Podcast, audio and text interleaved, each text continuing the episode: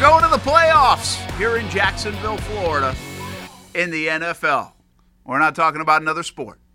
We're talking about the National Football League, and the Jags are back in the playoffs. It's been a decade. Welcome into the Action Sports Jax Pile On Podcast. Brent Morton along with Dan Hicken. And wow, what a last couple of weeks. What a month of December. What a season. The Jags clinch a spot in the postseason with a Sunday win over the Houston Texans. And while the torch was passed, Dan, because it was a dominating win. Last year's division champs are not very good. They're banged up. This year's division champs could be very good. They might be your Jacksonville Jaguars. Yeah, I think they're in great position to win the division. I think they're in great position to do a little damage in the postseason, too. Uh, this defense is historically good. And if number five is you know, it's almost like he's on that UCF run again. Remember when he went to the Fiesta Bowl and went It crazy? that yeah. That kind of got him as the third pick in the draft. He's playing at such an elite level. He will undoubtedly still be uh, the best quarterback in terms of ratings in December. Now three and zero. What does he have? Nine touchdown passes, no interceptions, 900 yards passing. Uh, completion percentage is well into the 60s, maybe High 70s. 60s. I mean, he has been terrific. And if he can play like that, you know the defense is going to be good. You don't want to see these guys in January, man. Outside of the Rams and maybe the Vikings, this might be the most dangerous team in the NFL right now. I mean, they'd be in the conversation, even more so than Pittsburgh, even more so than New England. They look to be more dangerous because they have a little of everything. And even when they have guys out, Leonard Fournette out again on Sunday, they are 3 and 0. Blake Bortles has raised his level of play in games when Fournette has been out.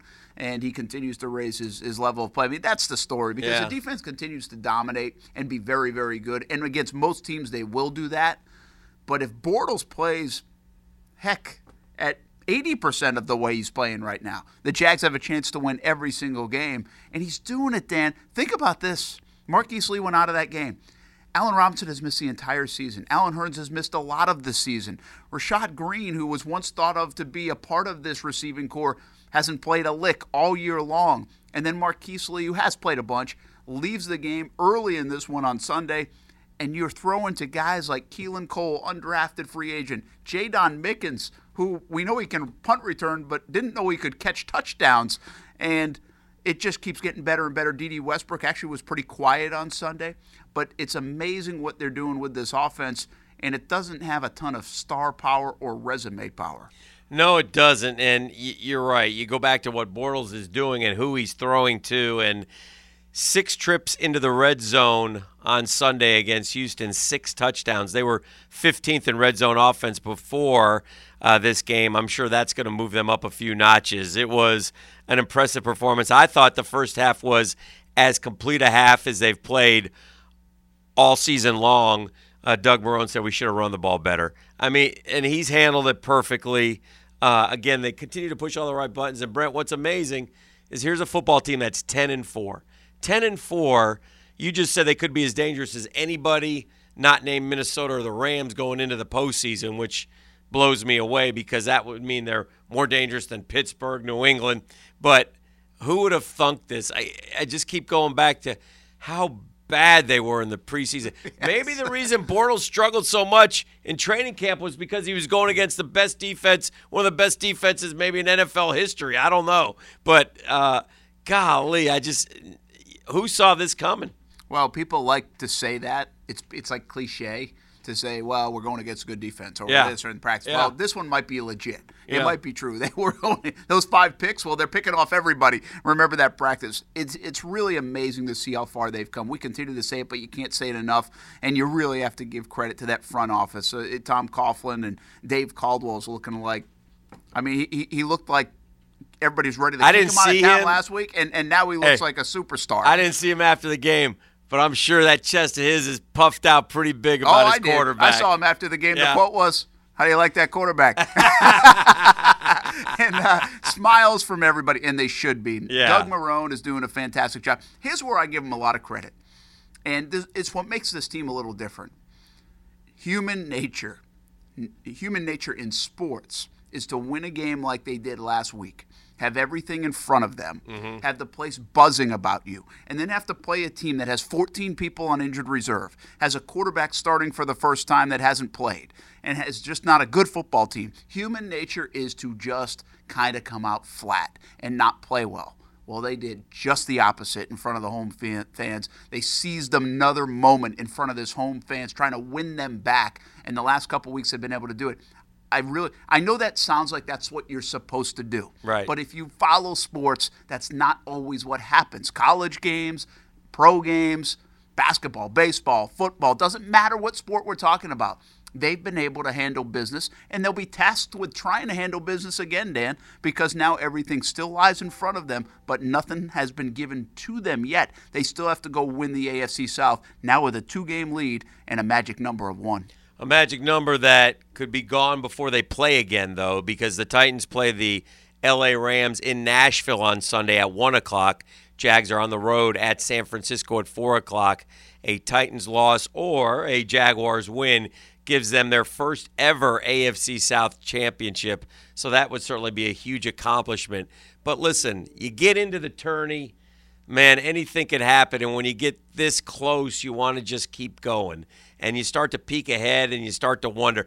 It looks like, Brent, and I think you would agree, it looks like because of what happened with Pittsburgh and New England, it looks like a three seed for the Jags is going to be it. Yeah. Right? Yeah, I mean, has to pretty much be a three, and then you just wonder: Will it be Baltimore? Will it be Buffalo? Will it be the Chargers? Yeah. Could it be the Chiefs? Yeah. It- it- there's a lot of teams that it could be, depending on what happens down the stretch. But yeah, it's, it's looking now as a three seed. I mean, really, the only thing that hasn't gone right this month is what I think is a terrible call in the Pittsburgh game, but it's the NFL rules that are stupid on catching a football, and the Patriots squeeze out a win. Where the Jags, right now, this place would even be buzzing more, believe Oh, it or not, gosh. because a two seed would be in the grasp. And listen, it's a big call, it's a big play. Because if you want to start thinking playoffs, and we all think the Jags are good, and now you want to set your sights on bigger things, it looks like they'll have to win a home game in the playoffs, then go on the road to maybe Pittsburgh, beat Ben Roethlisberger in Pittsburgh in January, which they've done before, Sure. but still,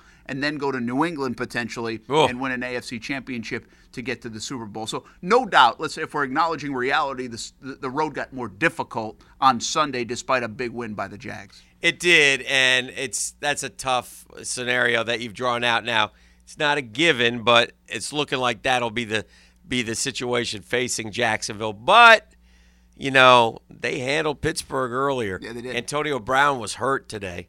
Um, it remains to be seen. The early they won't Be buzz. afraid of anybody, man. I No. mean, they won't be afraid. They shouldn't be. No, and the early word is he'd probably be out until the playoffs, but he'd be back. The bottom line is this we get a home playoff game. So January 6th or 7th, uh, the bank will be awesome.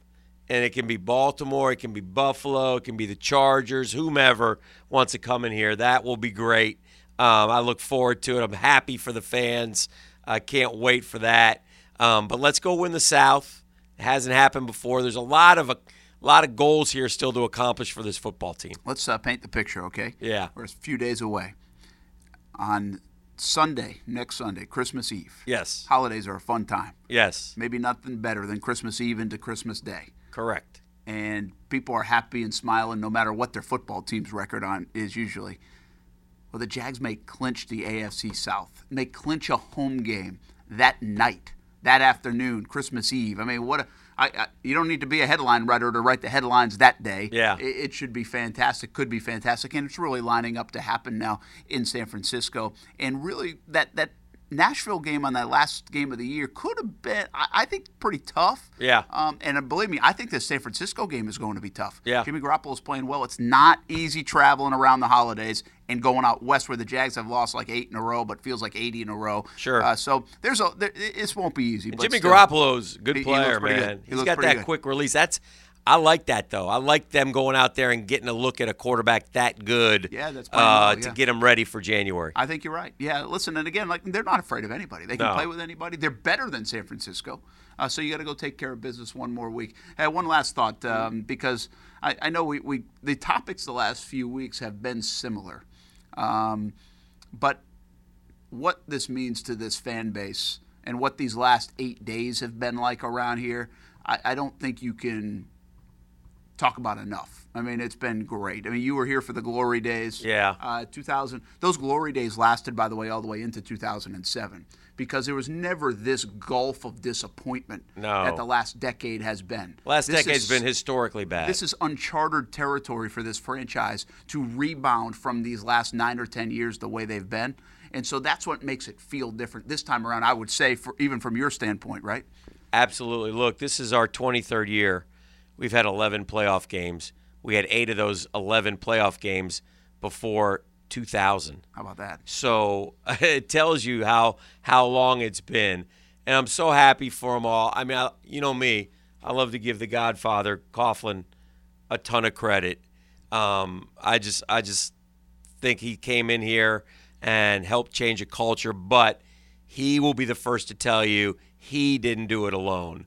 Uh, Doug Marrone was the right guy for the job. A good pick. Uh, Dave Caldwell, keeping him was the right move. And then everything they did throughout the offseason, including I want you to go find me a story where you keep a quarterback for three plus years who and who performs not very well and somehow um, finds this this comfort zone and this rhythm and becomes an elite quarterback. Again, I want people to understand this. In December, three games, highest quarterback rating in the NFL, higher than Brady, Roethlisberger, Ryan, Russell Wilson, you name them. Blake freaking Bortles.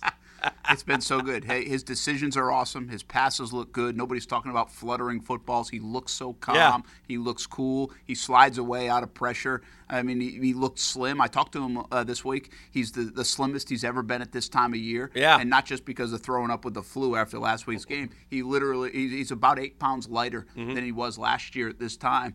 I mean, he, listen, he's grown up too. He's matured somewhere in, we'll find the truth out eventually. Yeah. He's kept it close to the vest, but his mindset changed. He his career was at a crossroads, and he turned it on and showed up. So far, still a lot to be determined, but you have to be encouraged. And and I think Dan, what it is is a sign of patience from the organization. Maybe they didn't have a choice for a long time of that patience, but they did this year have a choice. Absolutely. And they still showed patience. And I wonder if we'll see it more with the NFL. Will you let guys play into the 50, 55, 60 category of games played in the NFL to figure it out? Let them The answer to 25 that old. No way. That doesn't happen anymore. That's why this is such an amazing story. Yeah. I mean, nobody gets that anymore, Nobody right? gets it. But I mean, Carson Wentz is going to have, he's going to come back down to earth a little next year in year Yeah. three. And so is Goff, I think, because it happens. Will they let them progress? Winston's doing it right now. You're already Mariota's sit- doing it right now. But you're already sitting here going, well, this Trubisky guy, is he the right guy? Yeah. I mean, he has not played particularly well his rookie year. Now,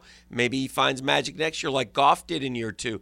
It's just, it's an up and down, week to week league. It's what makes the NFL so great. But Bortles was down and down and down so long, and it was so tough. And to see him play so efficiently is great. I'm probably not the first person to say this, but in August, if we said, hey, Chad Henne's going to be coming in to replace Blake Bortles in the fourth quarter of a game in December, yeah. probably wouldn't be because they are up 45 to 7. No question. Instead, they had given up on Shoot, in August, the bet was how many games will Bortles start? We had and people were saying three, four, two, six. Unbelievable. Well, here's the deal. It might be 17, 18, or 19. oh, I maybe like even that. at 20. How about that? Uh, he's playing that good of football right now. All right, we're gonna have a lot of fun with it all week long. We'll update it middle of the week, see where we're at with the standings, see where we're at with the health thing, because there has to be something that concerns this Jaguar football team, from Fournette's health to maybe Marquise Lee's health. Does Allen Hurns come back this Jalen week? Ramsey probably Jalen sit out Ramsey some. has had a nagging. He said he told us today that he'll probably miss most of the week of practice. So um, it- it's that time of year. They have to battle through it. They've done it so far. Uh, we'll talk more about the Jags coming up midweek. Happy holidays. Careful shopping. Have some fun. Wear your Jags gear. The buzz is for real in Jacksonville, and the Jags are going to the playoffs for the first time in a decade. That's your Action Sports Jax Pile On podcast with Brent and Dan. Have a great week, everybody.